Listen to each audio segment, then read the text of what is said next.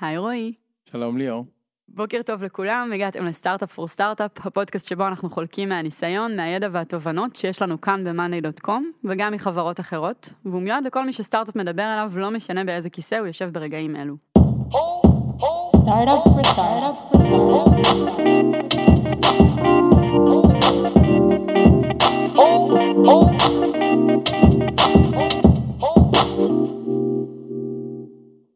אנחנו נתמקד בשאלה של איך אפשר לבחון כישורים של מועמדים שמגיעים בלי ניסיון בעולם התוכן הספציפי שבו אנחנו רוצים שהם יעבדו בסופו של דבר. אה, בין אם מדובר במועמדים שמגיעים עם ניסיון אחר ובין אם מדובר בתפקידים התחלתיים. גיוס של עובדים על סט היכולות שלהם ולא דווקא על בסיס מה שהם עשו בעבר הוא מאתגר ומעסיק אותנו רבות כאן ב-Monday. אה, אז כדי להבין את האתגר, את ההזדמנות וגם את הדרך שבה אנחנו ניגשים לתהליך הזה, אה, בדגש על התהליך, כי זה ממש work in progress, נמצאת איתנו כאן היום שקד מזרחי, שהיא מגייסת בחברה כבר אה, שנה וחצי. היי, היי שקד, נשמע? איזה כיף שהצטרפת אלינו. תודה, תודה, כיף להצטרף. אז בואי שנייה נבין רגע מה האתגר שהתייחסתי אליו ממש בקמצוץ.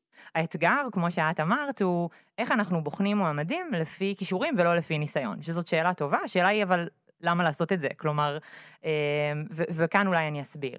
כן באמת חשוב לי להכניס את זה לקונטקסט, כלומר, אנחנו אומרים איך אנחנו מגייסים מועמדים שבאמת יש להם כישורים מתאימים ולאו דווקא ניסיון, אבל השאלה היא בכלל, למה לא לבדוק ניסיון? כי גם ניסיון הוא משהו שיש לו ערך בשוק. בדרך כלל בשוק, היום אנחנו מחפשים איזושהי משרה, ואנחנו באמת בחשיבה שלנו, מועמד שמגיע כבר עם הניסיון הרלוונטי, זה המועמד הכי טוב לתפקיד.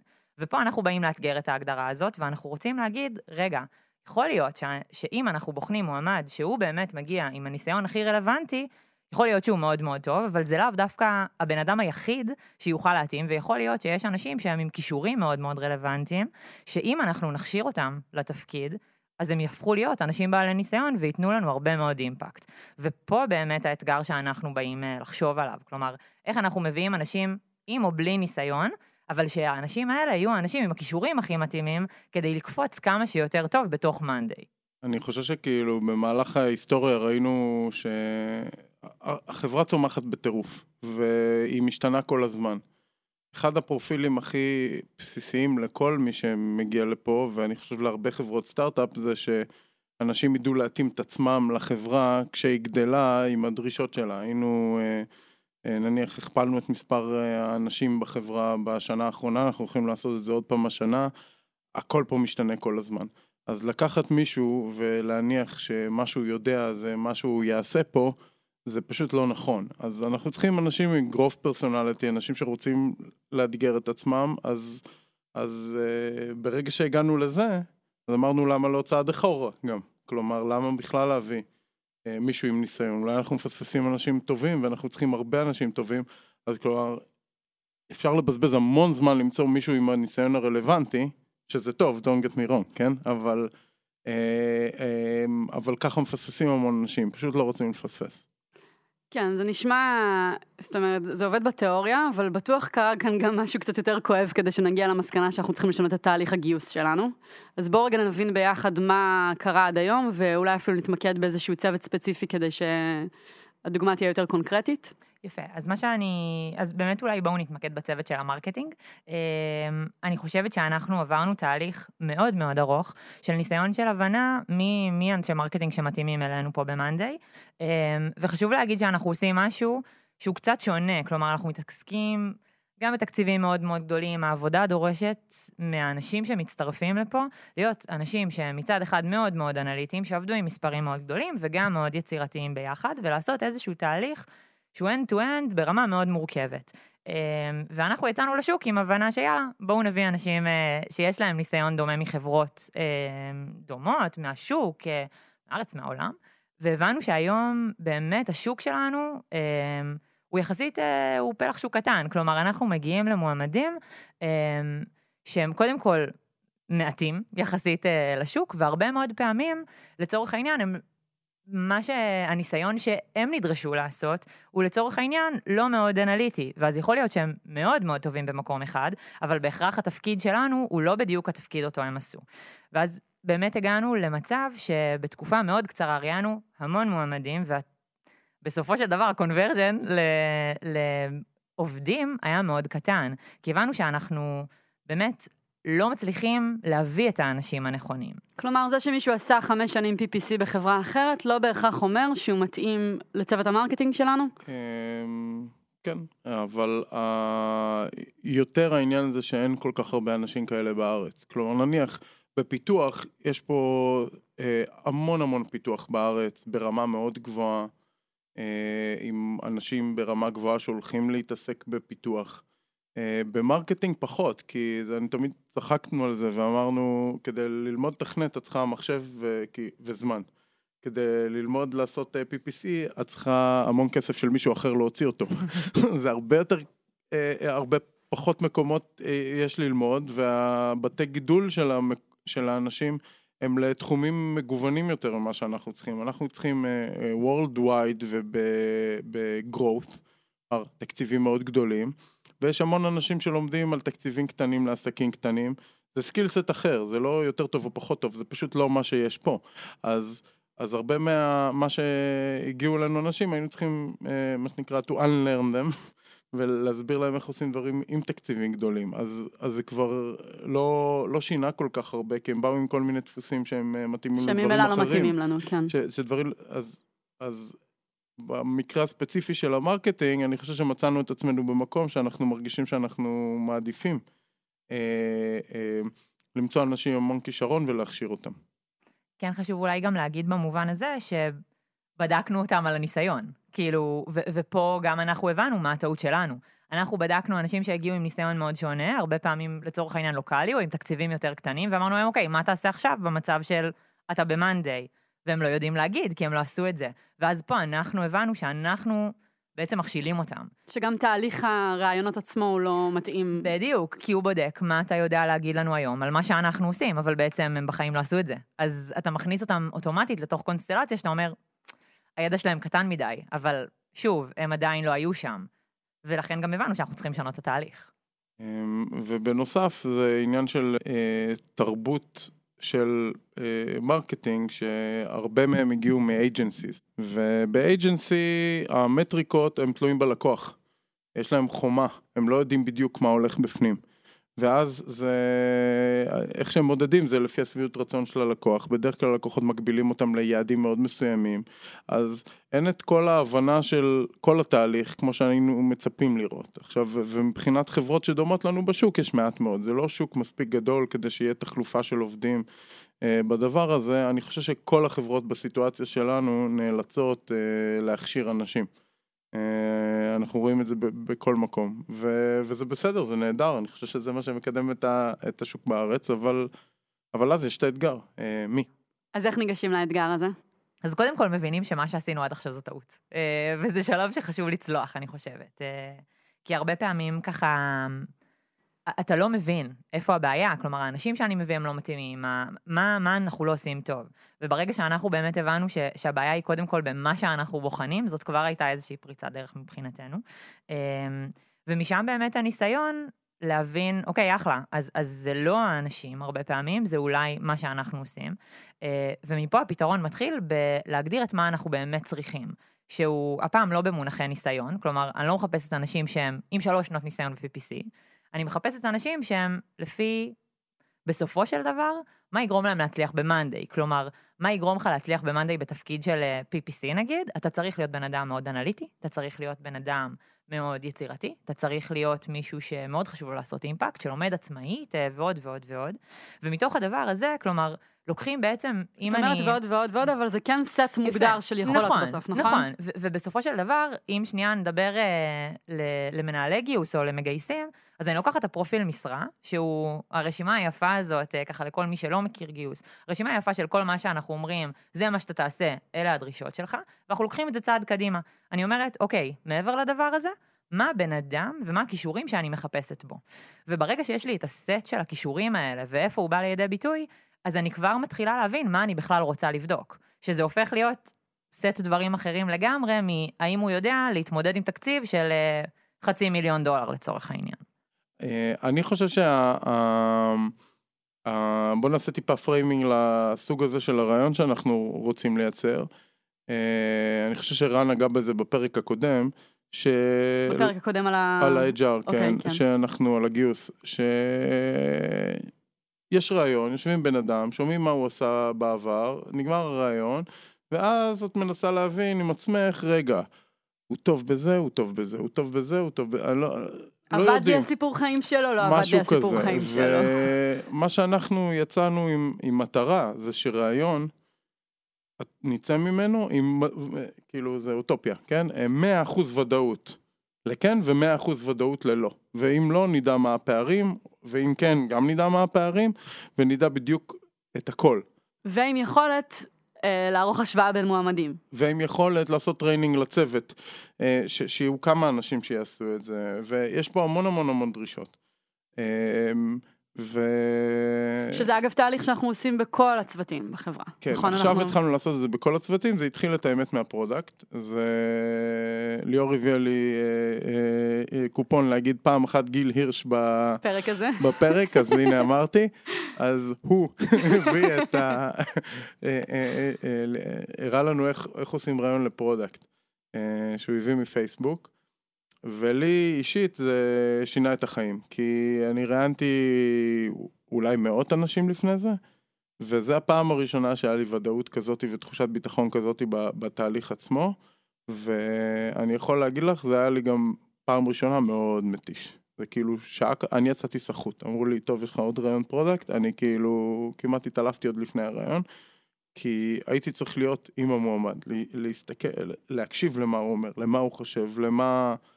לעבוד איתו באמת, בניגוד ל- להקשיב לאיזה סיפור ולקוות שלטוב. אה, ו... ועם שקד ורותם בנינו את אותו פרופיל ל marketing. עשינו את זה ביחד שלושתנו.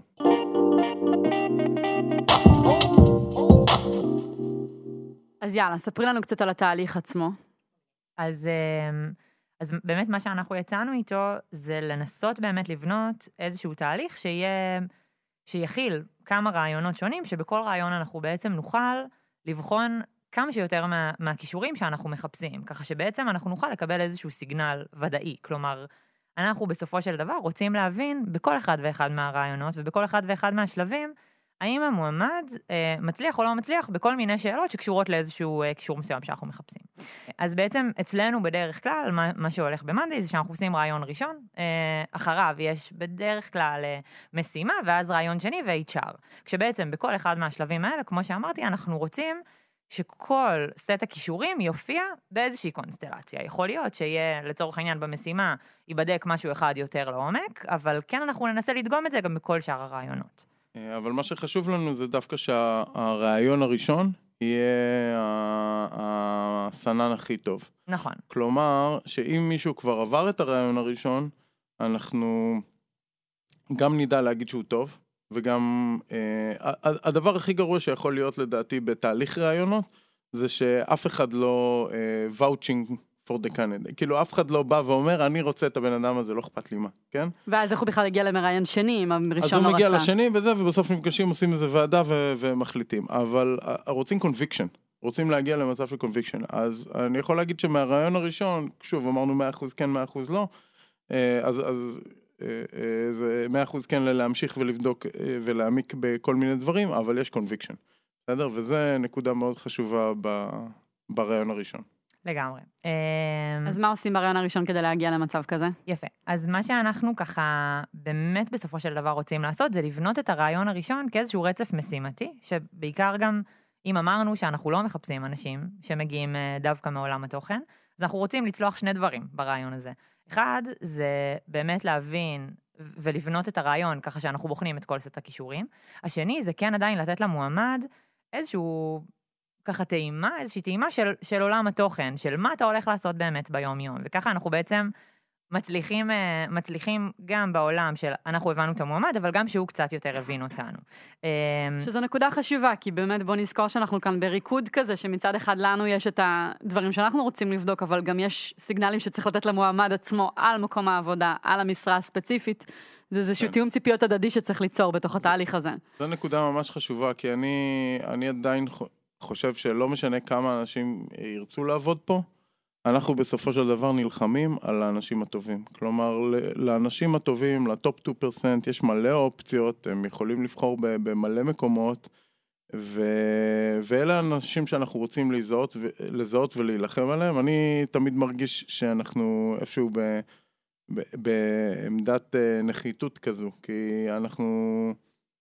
קשה, קשה להחליט, קשה כאילו למצוא את האנשים האלה וקשה אה, אה, בסיטואציה שיש כל כך הרבה רעיונות וכל כך הרבה אה, אה, אה, אנשים שצריך להעסיק, לזהות את הטאלנט ולהגיד רגע, שמע, אתה צריך להיות פה, את צריכה להיות פה, ו... ובסדר עדיפויות זה הדבר הראשון שצריך לגעת בו, כאילו. זה הדבר הכי חשוב בחברה.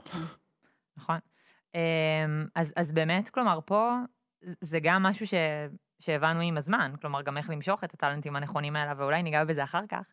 אמ, ו, ופה אם שנייה נחזור לתהליך באמת של הרעיון, אז מה שאנחנו מנסים לבנות זה איזשהו, באמת, איזושהי משימה שהמועמד יעשה ביחד עם המראיין, ובה אנחנו נוכל לראות איך הוא חושב, אה, כשבכל שלב אנחנו נבחן כל אחד ואחד מהכישורים הרלוונטיים. כשבעצם מה שזה אומר, אנחנו נתחיל באיזושהי שאלה מנחה, שהיא יחסית שאלה כללית, כלומר, לא איזה סטאדי קייס מורכב עם הרבה מאוד פרטים, שבו אנחנו נבחן מה המועמד יודע לשלוף עכשיו מתוך הנתונים, אלא אנחנו באמת נביא אותו, פחות או יותר, אנחנו נלך לעולם שלו ונביא אותו לעולם שלנו, ונתחיל מאיזושהי שאלה בסיסית, לצורך העניין, אם זה ב marketing, אז אנחנו נבנה איתו איזושהי תוכנית שיווק מסוימת.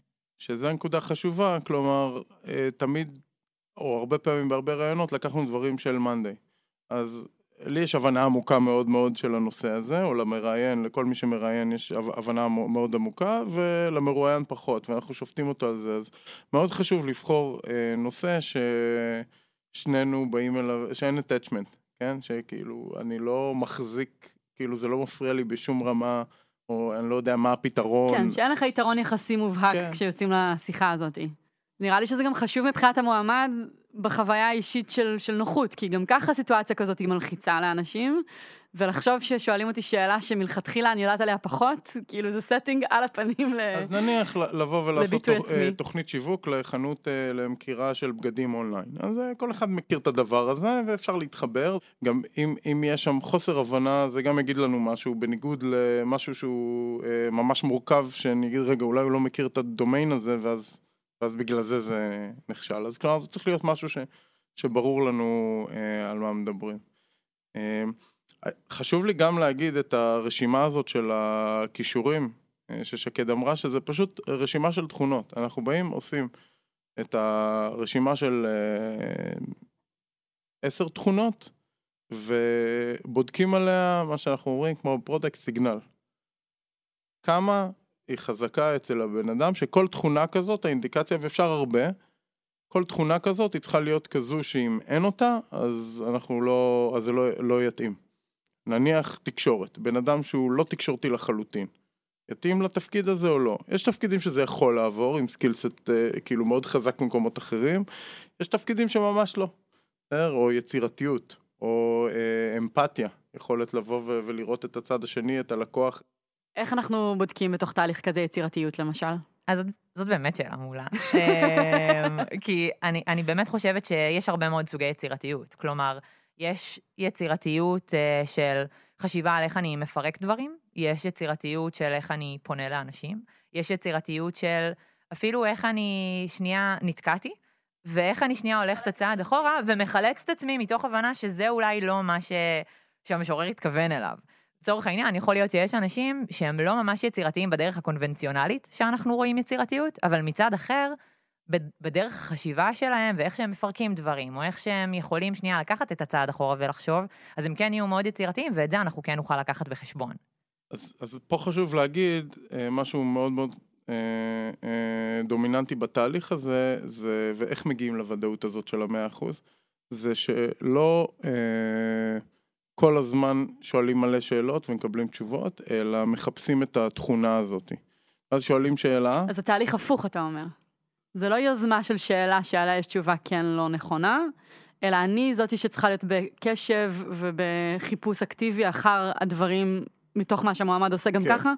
ו- ומה זה אומר אבל? שנניח אם דיברנו על יצירתיות, אז שאלנו שאלה ווואלה לא הלך. כאילו, נניח המועמד נתקע, בסדר? אמרת יצירתיות בלצאת, נניח הוא נתקע. אז עכשיו אני לא יכול להגיד שהוא לא יצירתי. אני צריך לבדוק את זה יותר.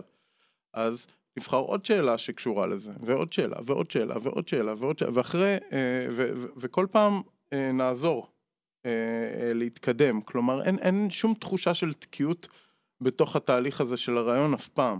כי תמיד אני, אז אני אוציא אותם משם, ואז נראה לאן הם מתקדמים, ואז עוד פעם ועוד פעם ועוד פעם, וככה אם, אם מישהו בסופו של דבר אין לו את, ה, את הסקיל הזה, בסדר? או ש... אז, אז מה שקורה זה שקיבלנו את אותו סיגנל שבע פעמים, ויש ודאות לגבי התכונה הזאתי, העוצמה שלה, כן. העוצמה ש... בצורה מוחלטת, כן? ו- ואחרי ששואלים אה, את אותה שאלה כמה פעמים, כאילו אחרי שעושים כמה רעיונות כאלה, אז מתחיל להתגלות הפאטרן, ואז את יודעת להבדיל בין, בין אנשים שונים. כלומר, אין פה תשובה אמיתית שהיא נכונה או לא נכונה, יש את ה... ה- היחסיות הזאת. כן, כן, וזה מאוד חשוב, כי בדרך כלל כשיושבים להרכיב ראיון כזה, תמיד חושבים מה התשובה. אבל בסופו של דבר הדרך היחידה לקבל את הוודאות זה מלראיין הרבה אנשים ולהבין את המנעד ביניהם ואיך כל אחד מגיב לסיטואציה הזאת. כי לפעמים זה אולי challenging, כאילו, מה שאנחנו שואלים. אז, אז רק אם, אם לפגוש הרבה אנשים אנחנו מבינים מה זה טוב ומה זה לא טוב. אז יכול להיות שנבין לצורך העניין בתוך תהליך כזה שיש שאלה שהיא בהכרח מאתגרת שאף אחד אף פעם לא הגיע ל, ל, לנקודה מסוימת איתה, אבל עצם החשיבה עליה היא החלק החשוב. אנחנו אף פעם לא, זה- שאלות שהן לא טובות, כאילו, אם, אם זה המצב. אנחנו כן ננסה תמיד שיוכלו להתקדם קדימה. אני יכול להגיד לך שעם ה... מהניסיון שלי מהרעיונות האלה, הם פתאום נהיו הרבה יותר משמעותיים למרואיינים. הם למדו, היה להם כיף, דיברנו על דברים, ש... ש... ש... והבאנו פידבק אחד לשני, כלומר הם אמרו משהו, את יודעת, זה היה דיאלוג, עובדים ביחד. אה, לעומת, אה, אני צריך עכשיו לספר את סיפור חיי עוד, עוד שעה לעוד מישהו, אז, אז זה גם, זה, זה יותר כיף לשני הצדדים, זה לא ראיון שהוא אה, קשה. כן, אני חושבת גם, אבל פה שיש מקום של, אם, אם את אומרת כן, יכול להיות שיש משהו שאנחנו רואים שלא עובד, אז פה תפקידנו הוא לעשות ה fine tuning, כלומר, בסופו של דבר בנינו מבחן, אה, או לצורך העניין את, ה, את המשימה הזאת. זה לא, זאת לא המטרה, המשימה היא לא אלוהים, המשימה היא משהו שאנחנו בוחנים כדי לראות ולנסות להבין האם קיבלנו את ה signal. כלומר, ואם- המשימה משרתת את התהליך ולא הפוך. לגמרי, כן. ו- ופה צריך לעשות גם תהליך של אוקיי, אחלה, בנינו אה, baby שהוא מאוד יפה, ואנחנו מאוד אוהבים אותו, אבל צריך עדיין לדעת לא להיקשר, ולדעת להסתכל ולהגיד, רגע, אם באמת מישהו לא הצליח פה, אולי אנחנו צריכים לעשות איזשהו טוויק, ו- ולראות איך אנחנו באמת משרתים את בחינת הסיגנל, ולא את, אחלה, יש משימה מאוד יפה, והיא מכשילה את כל מי ש- שעובר אותה. אמ, ובשביל זה מאוד מאוד תמיד חשוב להיות מודע, לעשות תמיד את ה-AB טסט של, אם, של לשנות טיפה דברים, לראות איפה הדברים עובדים ואיפה לא, וגם דרך אגב, אם מזהים שיש מועמד עכשיו שבעינינו, יכול- מועמד, מועמדת שיכולו להיות מאוד טובים, והם לאו דווקא עברו את זה, אז כן, לפעמים צריך אה, לחשוב ולתחקר את עצמנו באיפה אנחנו יכולים לעשות את ההתאמות. איפה אנחנו מפספסים. נכון. אבל תגידי, איך יודעים מה, מה הריישיו הטוב, מה היחס הטוב בין מועמדים שעברו לכאלה שלא עברו? נגיד שיש מבחן שאחד מתוך 30 עובר. זה טוב, זה לא טוב, זה אומר שהמבחן לא טוב או שהאנשים לא מתאימים? איך מחליטים אה, איפה לשים את המשקל? אז זאת שאלה שאנחנו מתעסקים איתה הרבה. אה, כי אני חייבת להגיד שאצלנו, אה, אולי אם ניקח את זה על התהליך הישן, אז בתהליך הישן הר- הריישיו היה ממש לא טוב, אה, וידענו את זה, זה היה 1 ל-42 ש- שמתקבל, ולצערנו, דרך אגב, גם לא כולם הצליחו. אה, ואז פה באמת הבנו? ש, שבסופו של דבר מועמד התקבל, הוא לאו דווקא היה הבן אדם הנכון לתפקיד. אה, והיום, אחרי ששינינו את, ה, את התהליך עצמו, אנחנו היום ב-1 ל-32, שזה עדיין המון, אבל אנחנו כן יודעים להגיד שבינתיים, כל מי שיתקבל. בהינתן המשימה הזאת, מצליח. ואז פה, מה שאת אומרת, אז, אז רגע, איך אני יודע אם זה טוב? אז מצד אחד, אה, זה יותר טוב, זה בטוח, אבל מצד שני, כל מנהל מגייס או מגייס לצורך העניין יכול לדעת שזה לא מספיק טוב. כלומר, חברה שצומחת בכאלה גדלים, לא יכולה להישאר עם הריישיו הזה, ופה זה באמת תפקיד שלנו לנסות ולעשות את הטוויקים ולשנות. אה, ולראות איפה אנחנו עדיין מצליחים אה, להביא אנשים שהם רלוונטיים, אבל שגם באמת יותר יעברו את המשימה. אז, אז שווה להגיד שהמבחן הזה הוא יחסית חדש ויש לנו המון פיינטיון לעשות אליו, אבל מה שקורה עכשיו זה שעוברים אה, אל, רק אלה שיצליחו לדעתנו, מהמם. ואולי אנחנו לא עולים על כל מי שטוב. אה, אבל יש, יש, בנוסף לזה, יש איזה אהה מומנט בתוך המבחן הזה. כלומר, אני חושב שאנחנו... אתה אומר אין לנו false positive עליו, שזה כבר יתרון ביחס לקודם. היי, confusion matrix, לא, אתה לא אוהב זה את זה? confusion, זה לא, אני לא false positive, אבל אנחנו לא מגייסים את האנשים הלא נכונים. נכון. הטובה זה גם בפסיכומטרי, רגע אני אעשה נכון, הצרנה, נכון. לא מגייסים את הלא טובים, זה רק, כפולה. כן. אה, היה, כשהתחלנו את זה, פשוט עשינו איזושהי שאלה והתקדמנו והתקדמנו, ואז ההמומנט מגיע כשיש מרואיין אחד שהוא ממש טוב. כלומר, בהתחלה פשוט אמרנו, רגע, זה קשה מדי, אנחנו לא טובים, אנחנו לא פה, אנחנו לא שם, ואז אה, פשוט מישהו בא ופרק את זה לגמרי, כן? וזה זה הנקודה שפתאום מקבלים פרספקטיבה על כל השאר, זה, זה הנקודת עוגן האמיתית לגבי המעבר של המבחן הזה. אמ, ואני חושב ש... שיש עוד, עוד שאלה שהתחבטנו איתה הדר... במהלך הדרך, כי, כי זה קשה, כי, כי, כי- זה מבחן שעובדים ביחד, אז כאילו כל הזמן שואלים את עצמם, רגע, טוב, המבחן טוב אה, או, או לא? ו... ואז שאלו אותי הרבה פעמים, תגיד, כשאנשים נכשלים, קרה לך פעם שמישהו נכשל, נכשל, נכשל והצליח, אתה כל פעם אומר שאתם מקד- מקדמים אותו בזה. והתשובה היא שכן, וזה היה מדהים, כאילו, זה... אה, הייתה איזה מישהי שהיא... כאילו, פשוט לא הבינה, לא הבינה, לא הבינה, לא הבינה, לא הבינה, ואז הבינה יותר עמוק ממה שכאילו כל השאר, פתאום פירקה את כל השאר, ראתה קדימה, עשתה... זה... אז, אז, אז אוקיי, המודל ומה אתה עובד, לומד מזה? המודל עובד. מעניין, אבל מה אתה לוקח מזה? שאולי אני לא הייתי ברור, בסדר? כלומר, אה, זה, זה מה שחשוב בתהליך הזה, לקבל סיגנל אמיתי, לא בכאילו, לא עם, צריך לנטרל את כל שאר הגורמים. זה, בפחות משעה צריך לשבת עם בן אדם ולהגיד אם הוא יהיה טוב או לא לתפקיד מסוים, זה קשה. אז זה גם דורש המון מצד המגייס, אם ככה. המון. זה דורש המון מצד כל מי שמעורב בתהליך הזה. כי קודם כל אתה צריך להבין שזאת שיטה חדשה של עבודה. כלומר, אני לא אשאל שאלה ואני אקבל תשובה ואני אגיד, אה, זה כן או זה לא. בטח על המראיין יש הרבה מאוד עבודה של לנסות להכווין, אבל מצד שני לא לגלות. אה, וגם לנסות אולי להבין במה הוא אה, עשה או לא עשה טוב, כדי להביא את המועמד למקום שאנחנו רוצים שהוא יגיע. אה, וזה תהליך, זה תהליך שלומדים אותו, ואני חושבת שאנחנו לאט לאט אבל גם רואים את עצמנו, ו... ואיפה אנחנו כבר רואים שאנחנו עושים את הדברים כמו שצריך, וזה באמת הצד השני, ואיפה אנחנו אולי עשינו איזה טעות, ואנחנו נתקן אותה על הדרך. שוב, אבל יכול להיות יום שבו אני נכנסתי לראיון, יצאתי ממנו, ואני אגיד לך, שקד, אני לא הייתי טובה בראיון היום. אין לי סיגנל, לא כי הבן אדם לא עשה את העבודה, אלא כי אני זייפתי כי... נתתי לו יותר מדי, נתתי לו מעט מדי, הייתי עצבנית בלי קשר אליו, אז אה, משמעית. אי אפשר לתקשר איתי באותו היום. זה נקודה מדהימה, אני חושב שצריך לבוא לרעיונות, לפני- ה- בדיוק, כי את צריכה לבוא שם וכשאת שואלת שאלה, לא לצפות לתשובה אלא לראות איפה הבן אדם נמצא, איך הוא חושב והכל, אבל אני אגיד לך למה, כאילו מה מאזן פה את הצד השני של כאילו להגיד טוב בוא נעשה מדיטציה לפני ראיון, זה התהליך עצמו, אז מה שיש לנו היום זה משהו הרבה יותר מובנה, יש דף עם רשימת התכונות בשורות, ובעמודות יש שתי עמודות. אחד זה עוצמת הסיגנל, והשני זה עוצמת התכונה. כלומר, אה, נניח אה, דיברנו על יצירתיות, יצירתיות מ-1 עד 5, וכמה אנחנו בטוחים בזה ב-1 עד 5. ואז אה, יש עוד משהו שהוא מאוד יוניק בתהליך הזה, זה שזה תמיד שני אנשים, בסדר? ושניהם ממלאים את הטופס אחד שהוא מראיין והשני שהוא אובזרבר. ושניהם ממלאים את ה... את הרשימת התכונות אה, אה, Mm. בסוף הראיון, ואז משווים ומדברים על זה. אז תמיד אחרי כל ראיון יש דיון על הדבר הזה, כמה סיגנל יש לנו על איזה תכונה, איך אפשר לשנות אולי את המבחן אם זה בתהליך של ההתחלה, אה, ו, וזה שינה המון זאת בתהליך. השקעה ממש גדולה.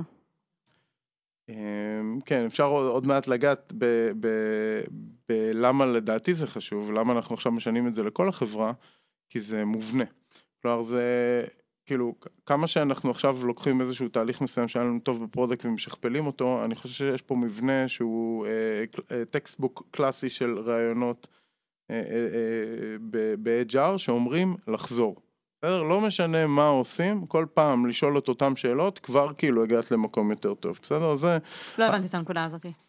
אה, להיכנס לראיון ולהמציא מחדש את הרעיון כל, כל הזמן, פעם מחדש. זה לא טוב. נכון. את האמת, מה זה לא טוב? אני חושב שמגייסים מקצועיים, כן, אה, כמו אה, שקד וכל המגייסות שיש פה, הן יודעות איך לעשות את זה מאוד טוב.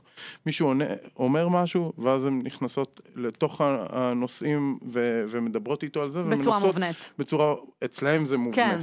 בסדר? כדי למצוא, זה ראיון HR, מה שנקרא. למצוא, לחפור בדברים, אה, להיכנס לעומק, והן יודעות מה הן מחפשות לבדוק. אני חושב שמגייסים מקצועיים, הם מגייסים, כאילו, שהם מגייסים לתכונה המקצועית, נניח הם, הם מגייס למתכנתים או ל marketing, הוא לא מגייס שהמקצוע שלו זה לראיין אנשים, הוא לא מראיין מקצועי.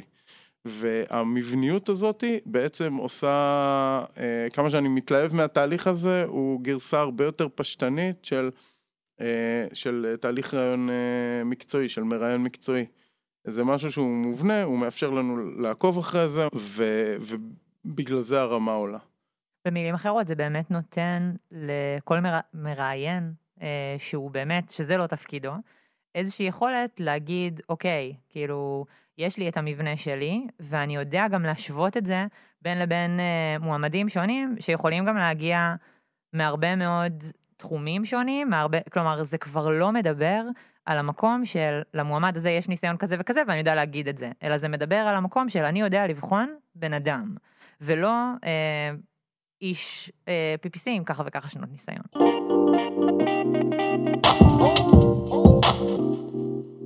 שקד, מי בונה את התהליך הזה?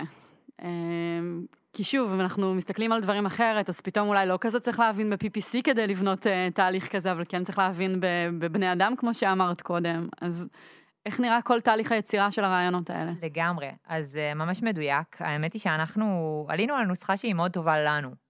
אנחנו הבנו מי מצליח אצלנו ומי לא מצליח אצלנו מתוך הגיוסים שעשינו, והבנו מה, כאילו, מבחינתנו, מה לא עובד ומה כן עובד. והרבה פעמים מתוך מה שלא עובד גם הבנו מה כן עובד. כלומר, מי שלא לומד עצמאית ומי שלא לומד מהר ב-Monday, הוא לא יוכל להצליח, ופתאום הדבר הזה נכנס לתהליך של הרעיונות. אבל איך עשינו את זה? עשינו את זה מתוך ניסוי וטעייה. אנשים מתחילים לעבוד פה, אנחנו רואים מה מצליח, מי, מי גם מצליח לעשות איזשהו רמפאפ שהוא מאוד מאוד טוב, ומתוך הדבר הזה אנחנו יודעים להגיד, אוקיי, אנחנו מחפשים בן אדם כזה. אני מחפשת בן אדם שילמד מהר, שיהיה, שיהיה לו מאוד רצון לתת איזשהו אימפקט, שהוא מאוד מוטיבציוני. זה אפילו סתם, את יודעת, ברמה האישית של הבן אדם. אבל מתוך זה, כמובן, יש עוד הרבה דברים שאנחנו אומרים, טוב, אם הוא לא מספיק אנליטי, הוא, הוא לא יצליח אצלנו, ב-Monday, בתפקיד הזה.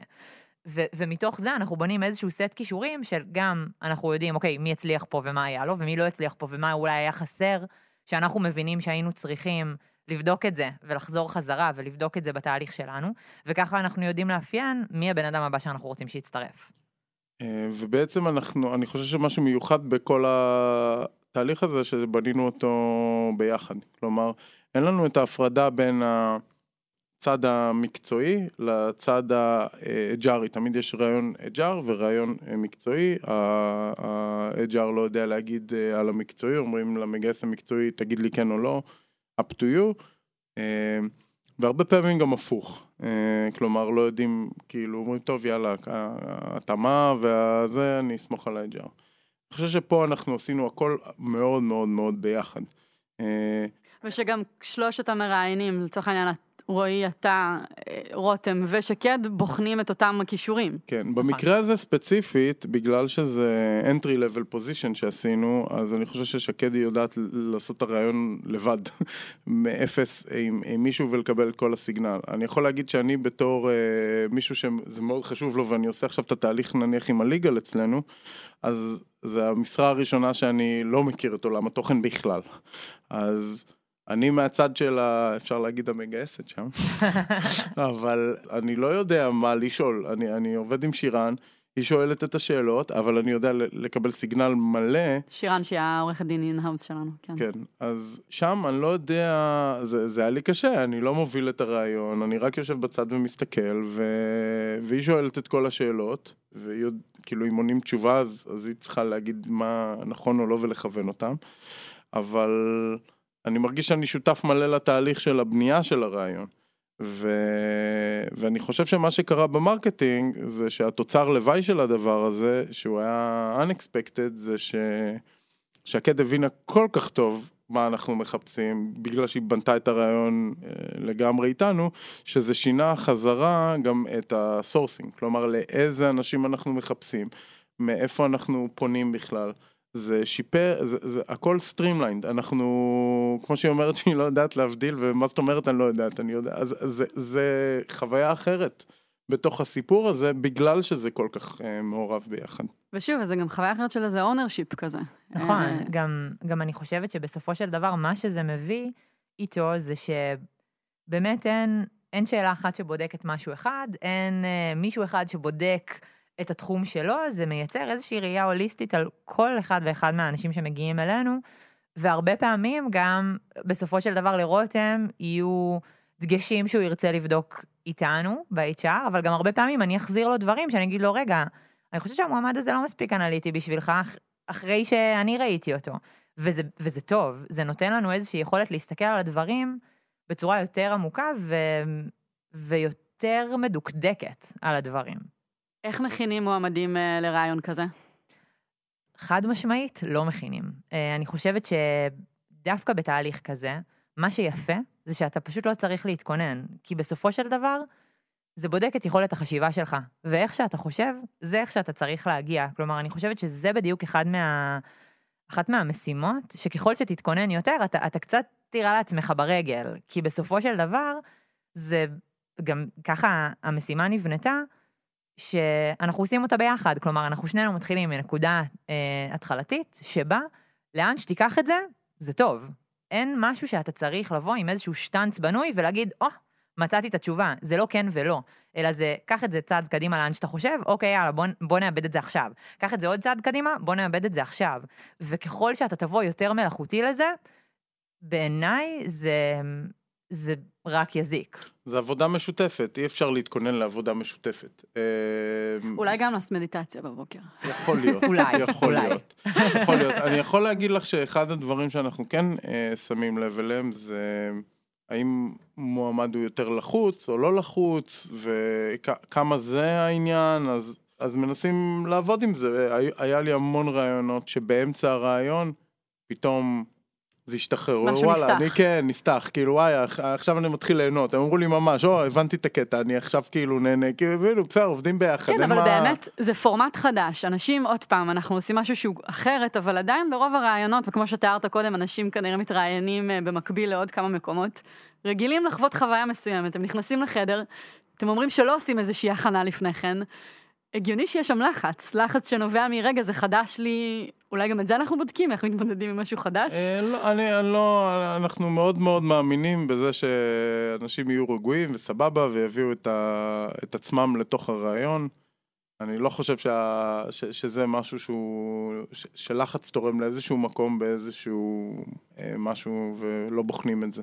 אז זה פשוט לא, צריך לנטרל את זה. גם כן חשוב להגיד שאנחנו הרבה, גם בהכנה שלנו, אפילו מהרעיון הטלפוני, אנחנו אומרות ממש לכל מועמד, זה, זה יהיה ביחד. כלומר, זה יהיה חשיבה משותפת, זה יהיה, זו תהיה משימה שאתם תעשו ביחד, אין נכון, לא נכון. וגם ברגע ש... כש, כשכבר מגיעים ומתיישבים אצלנו במשרדים ועושים את המשימה הזאת, אז הרבה פעמים נגיד אה, אנשים שכאילו לחוצים, רגע, אני לא כל כך מכיר את העולם הזה, אז כאילו, ברור, גם, גם אנחנו לא. לצורך העניין, אתה יודע בדיוק מה שאני יודעת, אם לא יותר, על העולם שעכשיו אנחנו מדברים עליו. ואנחנו תמיד גם מנסים את המחסום הזה להוריד. כלומר, אנחנו לא מדברים על מאנדיי, אנחנו לא מדברים על מה שאני מכירה, אנחנו לא מכירים את הדבר הזה באותה מידה, ככה ששנינו יכולים עכשיו לצאת לתוך דרך משותפת של להעריך ביחד הערכות. יש עוד נקודה מאוד חשובה לתהליך הזה, זה scale. כלומר, כמה אנחנו יכולים לקחת את הדבר הזה ולעשות לו scale. ופה בהמון, בוא נגיד חברות שהייתי או, או סיטואציות, גם אצלנו זה היה ככה בהתחלה, מגיע מישהו, אומרים לו, הוא, הוא עובד, צריך לגייס, אז טוב יאללה, לך תראיין, מה הוא מבין בזה? איך מכשירים מראיינים חדשים לראיין? ובתוך המבנה הזה יש תהליך הכשרה built in. יש את הטבלה הזאתי של התכונות עם העוצמת סיגנל, ויש תמיד שני אנשים, אובזרבר ומראיין, ואז האובזרבר יושב ולומד ורואה כמה רעיונות בעצמו, ועונה על הסיגנל, בהתחלה לא רואים עין בעין עם, עם הדירוגים, ואז מדברים על למה, אה, ואחרי זה, זה התפקידים מתחלפים, פתאום מי שיסתכל עכשיו מראיין, ואז את יודעת איזה חוויה מדהימה זה לצאת עם מישהו מראיון, זה ככה אני למדתי. אה, הבחור הזה שאסור להגיד את שמו, גיל הירש, הוא בא אליי בראיון הראשון, ו... שאני עשיתי והוא, והוא הסתכל, הוא כזה הסתכל עליי, אומרים, טוב, יש לו עוצמת סיגנל, כל התכונות, אפס. הוא אומר, אני לא יודע כלום. כי הייתי כל כך גרוע, כי אני הייתי לחוץ. אבל, אז אה, זה מדהים לדעתי, בתוך תהליך של הכשרה, שבסוף הרעיון אפשר להגיד, רגע, התכונה הזאת נראה לי ככה, אבל לא המשכת לשאול. כלומר, יש פה גם איזושהי שכבה של פידבק עליך כמראיין, כן, כן, שנוצרת מתוך הדבר אין הזה. אין לי סיגנל.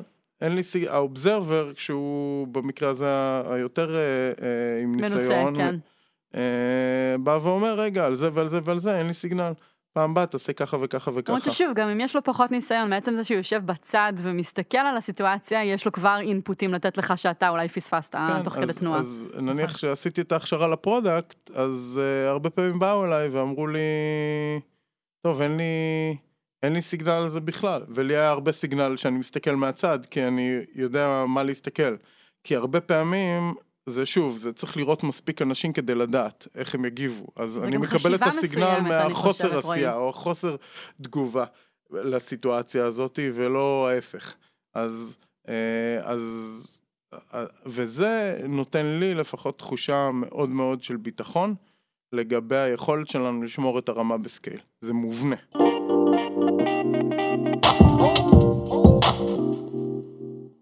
מה בכל זאת עוד לא פיצחנו בתהליך הזה? איפה זה עדיין מאתגר? אנחנו היום, אה, מה שאנחנו מבינים זה שבאמת כל מי שעובר את המשימה הזאת, הוא מצליח במאנדיי. אה, אבל מה שאנחנו מבינים זה שאולי יכול להיות שמי שלא הצליח את המשימה כן היה יכול להצליח במאנדיי. אה, וזאת שאלה שאנחנו שואלים את עצמנו. כלומר, האם, האם הדבר הזה זה המוצר הסופי? והתשובה היא חד משמעית לא. אה, אנחנו באמת, כמו שאמרנו כבר קודם, המשימה הזאת היא כלי.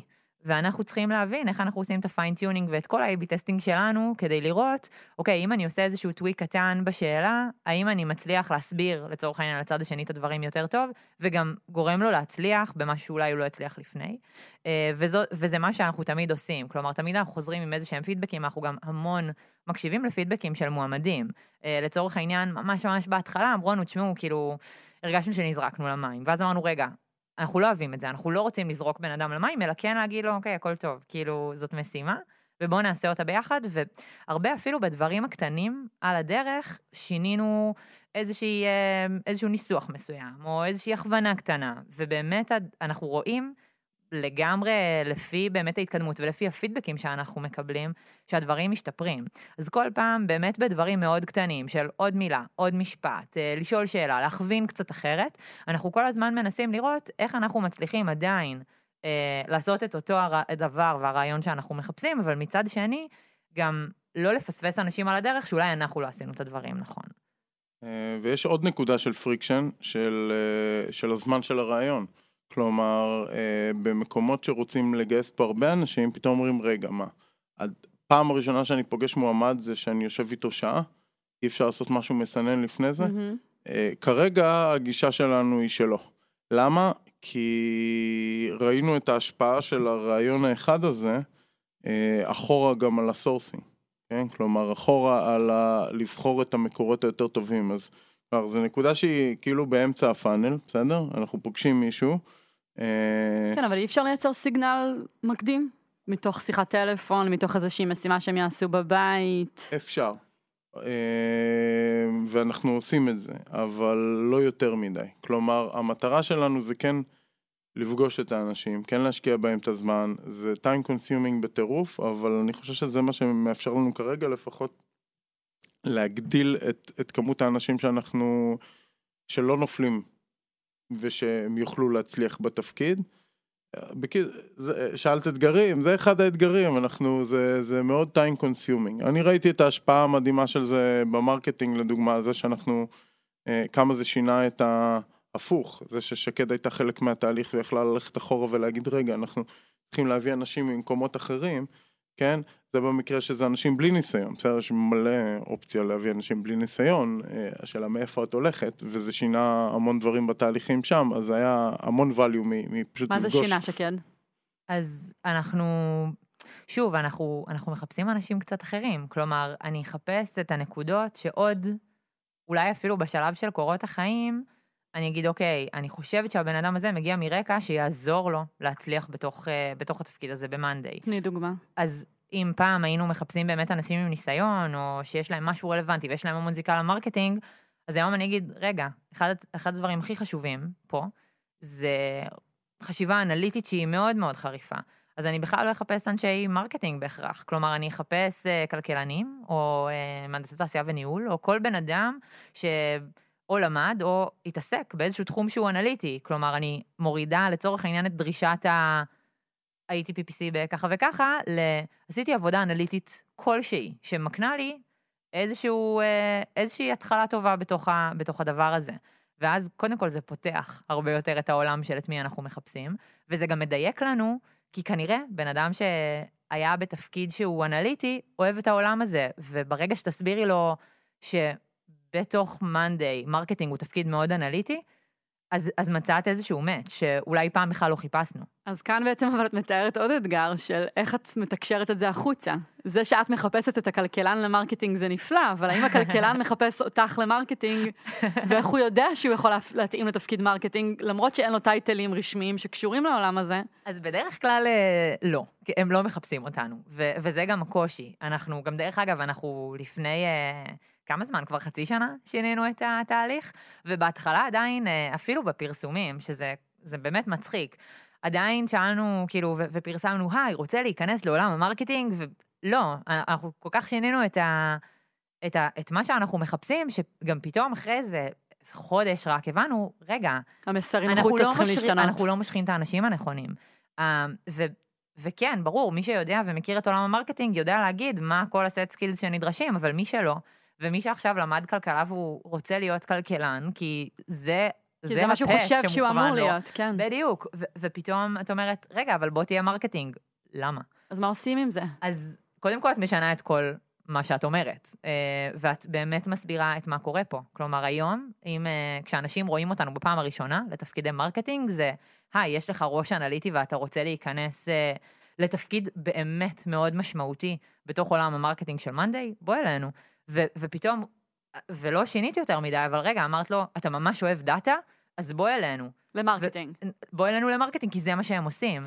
אבל אפילו דקה קודם, ואני ממש מקשה עלייך, אבל זה כבר הכנס אותו למשרה והוא כבר קורא את המשרה. לפני כן עדיין אנחנו עובדים אצלנו באתר עדיין ב jobs page יש לך קודם כל title. גם אנחנו עדיין עוברים דרך הטייטלים היום. נכון. איך מסבירים לכלכלן שכדאי לו ללחוץ על משרה שקשורה ל marketing? איך מביאים אותו בכלל לאזור הזה שנקרא marketing בעמוד? איך מביאים אותו ל Monday? אולי בכלל כלכלן לא שואל את עצמו, אה, לא, לא חושב שיש סיכוי שיש לו משרה שיכולה להיות לו רלוונטית בתוך מאנדיי. נכון, אז, אז זה קשה. כלומר, זה לא בא בקלות. אנחנו גם באמת עדיין מאוד מרגישים שזה, כל בן אדם כזה שאנחנו מביאים אלינו הוא אתגר, כי זה בן אדם שעשה איזשהו שינוי בחשיבה שלו.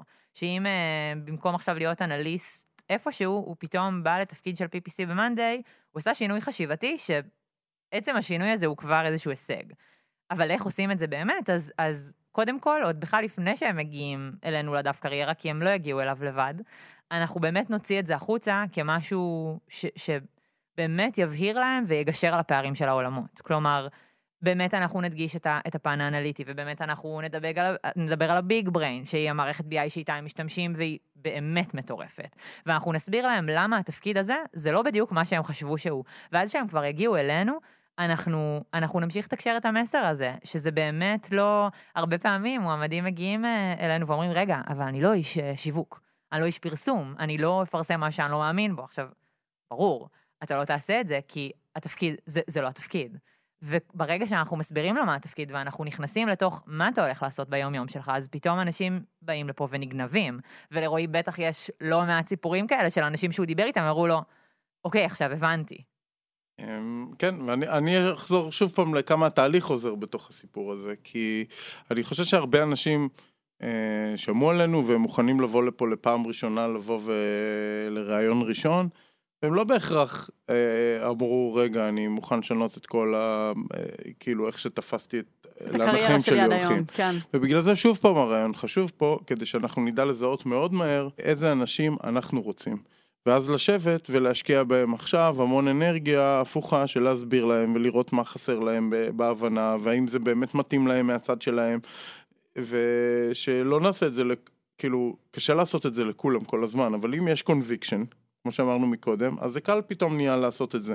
ושוב פעם זה מחזיר אותי לכמה שהתהליך הזה משרה לי ביטחון ב, ביכולת שלנו לבוא ולגייס את האנשים ש, שגם יצליחו פה, ושיהיה להם טוב, ושיבינו ש, ש, שזה כן הצעד, גם אם לא מה שהם תכננו, אה, זה כן הצעד הבא שהם, ש, ש, שיקדם אותם. מעניין, אז מתוך מה שאתה אומר גם עולה, שעצם זה שהרעיון הוא חווייתי, זה עוד יתרון. כי פתאום בן אדם יוצא מכאן, לא אם הייתי ברעיון, אלא הייתי בחוויית עבודה בתוך מאנדיי, חוויתי קצת את הדברים כמו שהם נראים בצורה יותר טבעית. בואי, אני לא חושב שהרעיון הזה הוא כל כך טוב שהוא ישנה למישהו שלמד תואר ראשון כלכלה, תואר שני כלכלה, רצה ללכת להיות כלכלן, פתאום הוא יבוא לרעיון הזה, יגיד, או, זה לא, לא הבנתי שום דבר, צריך לשבת ולהסביר את זה. לא, לא, לא, אני אומרת באופן כללי זה- כחוויה טובה. ברור שזו חוויה טובה. רעיונות לא אבל- תמיד הם חוויה טובה. אה, מה? רעיונות הם נכון, לא תמיד חוויה טובה, נכון. רועי. אז- אנשים לפעמים נלחצים שבוע לפני רעיון ושלושה ימים אחרי זה הם עסוקים במה, איפה הם טעו בתוך התהליך, כי אף כן. אחד לא תקשר להם שום דבר. אז החוויה היא, אני חושב, אה, חיובית מאוד, כי הם לומדים להכיר אותנו ואיך שאנחנו עובדים ביחד. אה, אבל עדיין אחרי זה, זה מאפשר לנו להמשיך את ה... בוא נגיד, זה האחריות התחלה של השיחה. זה כן. התחלה של השיחה, ו- ובסופו של דבר, כמו שאמרתי מקודם, אני חושב שה top 2% זה אנשים שמאוד קשה להביא אותם. יש להם אופציות, בין אם בהייטק או במקומות אחרים, והם צריכים לראות בזה כ career path, כאלטרנטיבה הרבה יותר טובה בשבילם להגשים את עצמם, ופה זה כבר האחריות שלנו בנקודה הזאת. נכון, להנגיש להם את זה, להבהיר להם למה זה גם משהו שיכול להיות רלוונטי, ואולי היום העולם קצת משתנה, כלומר אם פעם אה, העולם היה מאוד של טייטלים וכל החיים היית אה, רואה חשבון או כלכלן או דברים כאלה, אז, אז גם היום אנחנו משתנים ואנחנו מבינים שיש לנו הרבה מעברי קריירה, אה, וגם אנחנו כבר לא כל כך מגדירים את עצמנו לפי טייטלים, ואז באמת המשחק משתנה. המשחק מדבר על מי אני ומה אני ומה אני רוצה לעשות, ואיזה מקום יכול להביא את זה לידי ביטוי. אה, ופה, על, על התפר הזה אנחנו משחקים. אני חושב שהרבה אנשים שבאים אלינו לתפקידים האלה, הם מחפשים אימפקט. זו מילה שהם אפילו ברמה כזו או אחרת משתמשים בה, שהם רוצים להשפיע, הם רוצים להיות חלק מהעסק, וזה מאוד לא ברור שזה, שזה מה שהולך להיות. אז זה משהו שאנחנו מראים להם, איך מהמם. כאילו, אה, זה, איך מה זה- שהם כן, עומדים זה- לעשות משנה זה משהו כל למישהו. כך ככה פה, כן. that we can't help it, כאילו זה הכל בנוי לזה שכאילו כל אחד אם יש לו רעיון או, או רצון לבוא ולעשות משהו, הוא עושה את זה והוא משפיע על העסק יותר מאשר, אה, אה, אה, לא יודע, אין פה איזו החלטה ש, שמשפיעה על העסק כמו העשייה עצמה. אה, וכשהם מבינים את זה, זה, זה מאוד מאוד חזק, אבל זה גם תהליך, כאילו להבין איך זה עובד. אפשר להקשיב לפודקאסט, לא? היה פה הרבה דברים ב, ב, באזור הזה.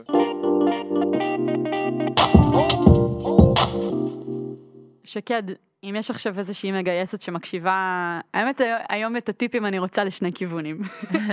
אז אני אשמח לקבל ממך טיפ גם למגייסת שכרגע בונה את התהליך הזה בעצמה, ורוצה לשפר את תהליך הגיוס, אבל גם למועמד שרוצה להגיע לראיון ולצלוח אותו, whatever that means אגב.